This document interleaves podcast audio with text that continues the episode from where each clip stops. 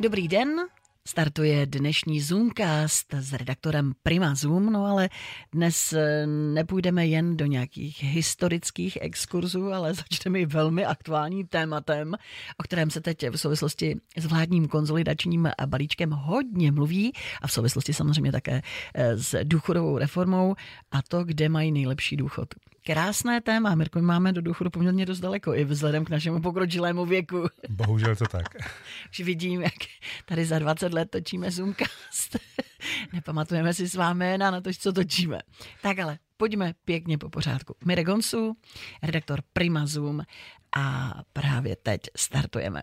Tak tedy pojďme k těm důchodům. Kde mají nejlepší? Já vím, že o vítězství se snad dělí dokonce tři státy, ale um, záleží také hodně na kritériích, na těch úhlech pohledu, Mirku.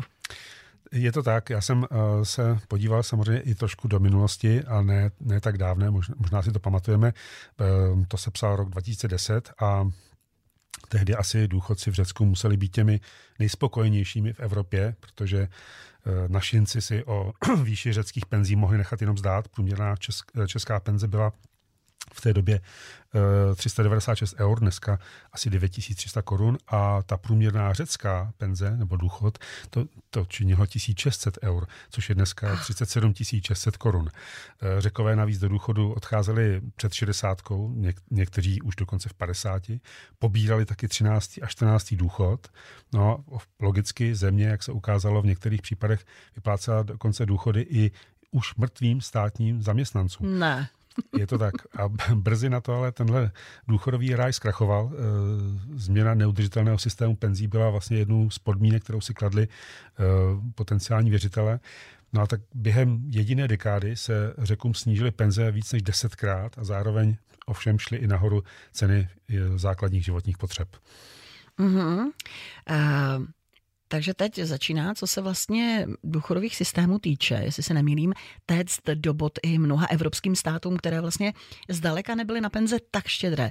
Existuje vůbec na světě, Mirko, někde nějaký dobrý fungující důchodový systém? Tak víme, že francouzští občané momentálně doslova váčí v ulicích proti plánům jejich prezidenta Emmanuela Macrona zvednout věk odchodu do důchodu během následujících sedmi let z 62 na 64 let. No a Němci ti zatím se stoickým klidem přijímají to, že se z práce nedostanou do svých 67 let.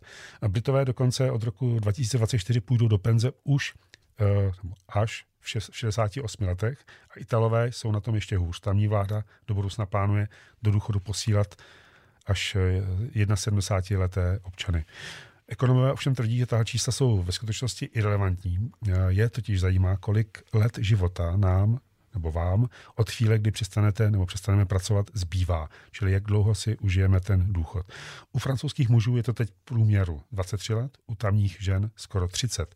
To v Norsku, kde jsou jedny z nejbohatších penzí vůbec, je to pouze 14 let.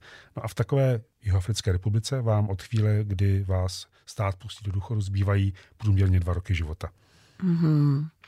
To je vlastně jedno z hlavních kritérií, které zajímá pochopitelně u, u, i u nás. Eh, pojďme srovnat teď a podívat se na výši samotných důchodů, Mirku. Je to tak eh, dalším faktorem logicky k porovnání samozřejmě výše průměrné penze vůči platu a s tím se v Česku teda opravdu chlubit nemůžeme. Třeba Turci si nástupem do důchodu můžou i polepšit, dostávají 103% průměrné mzdy. Potrženo sečteno, pokud eh, vezmeme do úvahy všechny tyhle faktory, eh, tak vlastně teprve pak můžeme soudit kvalitu důchodového systému. Ehm, není velkým překvapením, že ani jedna ze jmenovaných zemí není dokonalá ve všech ohledech. Podle nedávné analýzy totiž mají nejlepší penzijní systém, a to jsou teď ty tři země, v Nizozemsku, Izraeli a v Dánsku. Mm. Teď začíná, co se důchodových systémů týče, téct do bod i mnoha evropským státům, které zdaleka nebyly na penze tak štědré. Existuje ale na světě vůbec nějaký dobrý důchodový systém, to už jsme probírali. Ale když to tady schrnu, tak tohle není nijak velký výběr. A navíc bohaté země, které vlastně v tomhle ohledu řeší zásadní nedostatky, tak budou muset dříve nebo později také přijmout drastická opatření. No a jejich bohužel daleko víc. Mirku, díky za úvodní, velmi aktuální, žhavé téma. No a pojďme na další. Pokračuje dnešní Zoomcast s Mirkem Honsu, redaktorem Prima Zoom. Měly by na Mars letět jen ženy. Současný výzkum potvrdil správnost studie, kterou vědci sestavili na přelomu 50. a 60. let 20. století. Tehdy jejich závěru ale nikdo nepopřál sluchu vzhledem k panující nerovnosti pohlaví. Jenže výlučně ženská posádka na cestě k Marsu dává smysl. Mirku, to mě zajímá. Ano, rozumím. Historie se totiž opakuje a někdy to platí dokonce i pro vědu. Eh, dnešní nebo současní odborníci totiž oprášili dávno zapomenutý výzkum, podle kterého je praktičtější eh, a výhodnější eh, poslat do vesmíru ženskou posádku a ku podivu potvrdili jeho správnost. To všechno se při, děje v době, kdy se rozhoduje o vlastně přelomovém vesmírném letu. A pokud je pravda to, co o rovnosti pohlaví tvrdíme, tak eh, by v cestě neměly stát žádné genderové předsudky. Mm-hmm.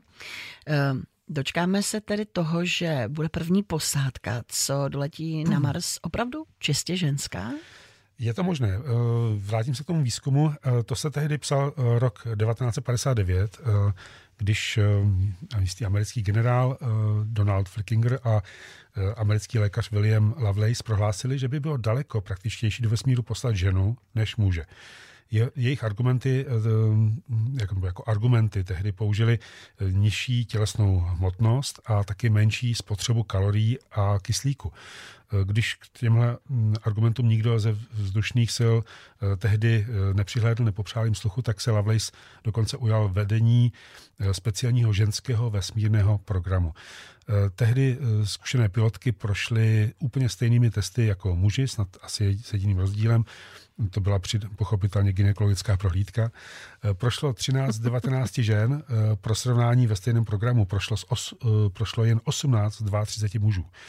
Psychologické testy byly u žen dokonce ještě o něco přísnější než u mužů a i ty ženy bez větších problémů zvládly. Asi se nicméně shodneme, že na počátku 60. let eh, to ale v, ve Spojených státech eh, neměly ženy snadné, byly eh, stále v mnoha ohledech diskriminovány, takže není překvapením, že ten projekt byl po dvou letech zastaven a do vesmíru se až do roku 1983 žádná žena nepodívala. Mm-hmm. Výsledky toho programu ale zůstaly v archivu a dnešní odborníci se na ně teď pokusili navázat. Moderní výzkum dokonce vše potvrdil. Do vesmíru by opravdu bylo výhodnější poslat ženy. Tak já jsem strašně zvědavá na podrobnosti, Mirku. Jsem s nimi. Ano, věci začaly tím, že určili, jak by měl optimální astronaut vypadat. Faktory, které brali v úvahu, to byla hlavně spotřeba kyslíku, celkový výdej energie, produkce oxidu uhličitého a taky tepla nebo spotřeba vody. No jak se ukázalo, tak eh, muští astronauti se od eh, hledaného nebo kýženého ideálu značně odchylují protože celkový energetický výdej u nich vzrůstá o 30%, spotřeba kyslíku dokonce o 60% a produkce oxidu uhličitého tím pádem také vzrůstá o 60%. A spotřeba vody eh, je také vyšší, je to dokonce o 17%. Když eh, odborníci ty výsledky dali dohromady a porovnali průměrnou američanku s průměrným američanem, tak jim vyšlo, že ženy mají o 41% nižší spotřebu všech zdrojů a kyslíku. No a nezapomínejme, že při přepravě z 267 milionů kilometrů vzdálené země bude hrát eh, v případě Marsu roli každý gram a centimetr. No a rovnou eh, tady máme velkou kopu podstatných argumentů pro to, aby právě vznikla eh, první lidská, aby první lidská výprava na Mars byla čistě ženská. A dalším tématem pokračuje dnešní Zoomcast s Mirkem Honsu. Mirko, my jsme vlastně na konci minulého dílu Zoomcastu lákali na novinky o egyptské královně Kleopatře. A to mimo jiné s ohledem na eh, tu probíhající diskuzi o tom, zda mohla mít Kleopatra tmavou pleť. Tak co nového tedy víme? Je to tak, už jsme zmínili, že v rozporu se zažitými představami nebyla hlavní Kleopatřinou zbraní krása, ale inteligence. Eh, slavná eh, královna Egypta mluvila eh, deseti jazyky, byla vzdělaná v matematice, hmm. filozofii, retorice, dokonce v astronomii. Velmi netypické byly rodinné poměry v dynastii Ptolemajovců, jimž příslušníkem Kleopatra byla, pokud jde o incestní sňatky, tak překonali, by překonali Ptolemajovci snadno i nám podstatně blížší Habsburskou dynastii. Velkou diskuzi ale právě volala otázka castingu jednoho z nových Eh, seriálů dramaticko-dokumentárních eh, na tohle historické téma, který do role Kleopatry obsadil herečku Tmavé pleti. No a mě právě v téhle souvislosti, vlastně bez ohledu na rozhodnutí režiséra Mirku zajímá, jakého původu vlastně Kleopatra byla. Od eh, dobytí Egypta Alexandrem Makedonským přece jen v době její vlády uplynulo už 300 let? Je to tak, eh, ten eh, první Ptolemá, Ptolemaios, to byl Ptolemaios první Soter, který byl vlastně jedním z generálů Alexandra Makedonského, tak se stal vládcem Egypta v roce 305 před naším letopočtem, zatímco Kleopatra nastoupil na trůn v roce 51 před naším letopočtem. Je to tedy necelých 300 let, nebo bylo to necelých 300 let. Zatímco o Eh, mužských následovnicích toho prvního Ptolemája toho víme poměrně dost, tak ženy až do příchodu Kleopatry zůstávaly v pozadí zájmu, protože na, na trůn se nedostali, nevládli. Nicméně rodina to byla hodně zajímavá, najdeme tu intriky, vraždy kvůli moci a kvůli postavení, mnohoženství, incestní vztahy, taky manželství s vlastními sourozenci. Eh, mimochodem, eh, hlavně díky nim se podle historiků makedonsko-řecký původ v rodině striktně udržoval po dobu šesti generací. No, z davu ale tak trochu vybočil Kleopatřin dědeček, ten totiž měl eh, dvě makedonské ženy a jednu konkubínu, jejíž původ zůstává záhadou a ta teoreticky mohla být Kleopatřinou babičkou. Tam by tedy jistá stopa byla. Hm, taky eh, Kleopatřin otec měl hned několik manželek, přičemž eh, jen jedna z nich byla zároveň i jeho sestrou. Sama Kleopatra se provdala za své dva nedospělé bratry, kteří hráli vlastně jakousi roli ceremoniálních manželů a taky občasných spoluvládců v různých obdobích její vlády nad Egyptem. Mm. Mirku, to je tedy poměrně spletitá rodinná historie, řekla bych. Je tedy možné, že se mezi Tolemajovce dostal někdo, kdo byl e, afrického původu a vlastně jak na ty nové skutečnosti reagují sami egyptiané? Eh, do té debaty poměrně živé vstoupila Egyptská nejvyšší rada pro památky, což je instituce, která už 160 let zodpovídá za egyptské kulturní dědictví a taky všechna tamní archeologická naleziště. No a ta ve svém prohlášení reagovala na vyobrazení královny Kleopatry jako ženy s africkými rysy a tmavou kůží, eh, takže jde podle ní o nepřesný historický obraz. Dokonce eh, generální tajemník téhle rady oficiálně potvrdil, že královna Kleopatra měla světlou kůži a helenistické, tedy řecké rysy. Eh, podle něj jsou díla a sochy královny Kleopatry nejlepším důkazem o jejich skutečných rysech a makedonském původu. Ehm, ten zmiňovaný pán Mustafa Vazíry, který radě předsedá, dokonce označil vzhled té hrdinky v, v, v natočeném seriálu za falzifikaci egyptských dějin. Egyptianům vadí i to, že jde o dokumentární a ne dramatickou záležitost. Eh, on to vlastně ve skutečnosti je takzvané dokudrama takže na pomezí obou žánrů. No a tvůrci by proto podle něj měli zkoumat přesnost a odkazovat na historická fakta, aby k takovéto falzifikaci nedocházelo. Mm-hmm. Předpokládám, že tím tedy egyptiané jen, jak se říká, přilili olej do ohně. Ano, je to tak. Eh, tvůrci seriálu eh, na vyjádření samozřejmě hnedka reagovali. No, v prohlášení zdůraznili, že to drama je hlavně o Kleopatře jako o mocné ženě, nikoliv o barvě její kůže. Odborníci navíc upozorňují, že blízcí příbuzní královny Kleopatry pocházeli z egyptské náboženské elity, která měla dost vysoké postavení na to, aby mohla s Ptolemajovskou dynastií navazovat intimní vztahy. Přičtěme k tomu ještě fakt, že Kleopatra jako jediná z vládců dynastii, kromě řečtiny, odmala ovládala dneska už mrtvou egyptštinu, kterou jí musel někdo blízký naučit. Mm, a tak mm. hned tu máme několik důvodů se domnívat, že eh, mohla mít částečně i egyptský původ. Takže Kleopatra mohla být míšenka. Z egyptských dobových portrétů bychom se toho ale o barvě její pleti moc nerozvěděli, protože egyptiané totiž tak takové otázky vůbec neřešili. U nich eh, bylo například běžným zvykem zobrazovat eh, muže tmavé a ženy světlé, nehledě na to, eh, kolik měli v kůži melatoninu. Mm-hmm. No, takže historici zkrátka nevědí a pravděpodobně se nikdy nedozvědí, jestli byla Kleopatra čistě makedonsko-řeckého původu a nebo míšenka. A já se kloním k názoru, že je to vlastně trochu tak jedno. No a závěrem dnešního Zoomcastu ještě jedno pozvánka. Eh, Mirku, vydat se ve šlépějích britského krále Karla III. nikdy nebylo snažší. Westminsterské opatství totiž vůbec poprvé umožní návštěvníkům katedrály projít se po vzácné mozaikové dlažbě. Eh, ta byla položena v roce 1268, na níž byl při korunovaci nového krále umístěn prastarý trůn. No a prý ta dlažba navíc skrývá jednu záhadu. Je to tak, eh, ta eh, dlažba je totiž eh, běžně ohrazená, nepřístupná, jde vlastně o součást hlavního oltáře, takže návštěvník ji sice může vidět, ale nemůže se po ní projít. Mluvíme o takzvané kosmaty dlažbě, která je jednou z mála dochovaných ukázek raně středověké podlahové mozaiky mimo území Itálie. V Londýně ji položili italští kameníci z rodiny a zároveň kamenické školy kosmatiů, které přivezl do Anglie eh, král Jindřich III., když od roku 1245 opatství přestavoval ve stylu gotiky.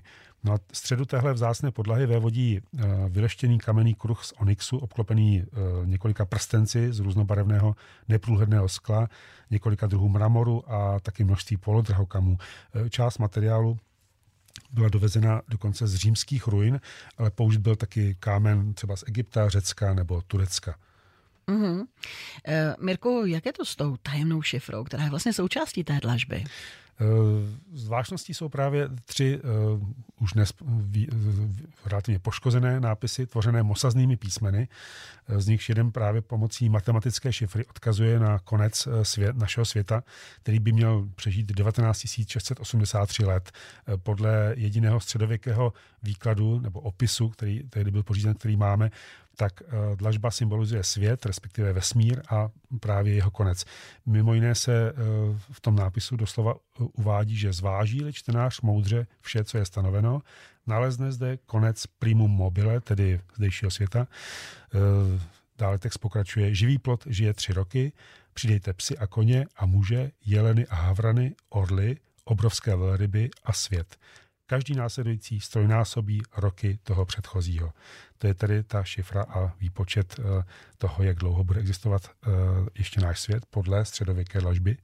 Ta, ta byla renovována v roce 2010. Eh, do té doby byla totiž natolik schátrala, že ji návštěvníci katedrály ani nezaregistrovali, protože byla chráněná, překrytá kobercem, takže její krásu zcela určitě nemohla obdivovat ani Alžběta II., která tady byla korunována eh, v červnu 1953. Za to král Karel III. se po obnovené kosmatyho mozaice při své korunovaci prošel. Tak, Westminsterské opatství ale chce teď slavnou dlažbu zpřístupnit, jak jsem říkala v úvodu tohoto tématu. Eh, za jakých podmínek to bude možné, Merko?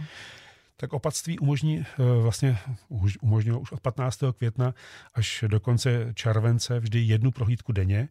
Ehm, účastnit se jí může na nejvíc 10 lidí, takže to není zase až tak masová záležitost a návštěvníci, kteří zatouží tuhle slavnou mozaiku vidět a projít se po ní, si ale budou muset zout boty, protože pohyb po dlažbě bude povolen jen v ponožkách nebo punčochách. Tak tolik dnešní Zoomcast s redaktorem Primazu Mirkem Honsu a Romanou Navarovou. Tak pokud vás témata zaujala, tak se podívejte na náš web, Mirku. Je to web Primazum, kde najdete i veškeré podcasty se zajímavými tématy a my se budeme těšit opět příště naslyšenou s vámi. Také se budu těšit a přeji krásný den.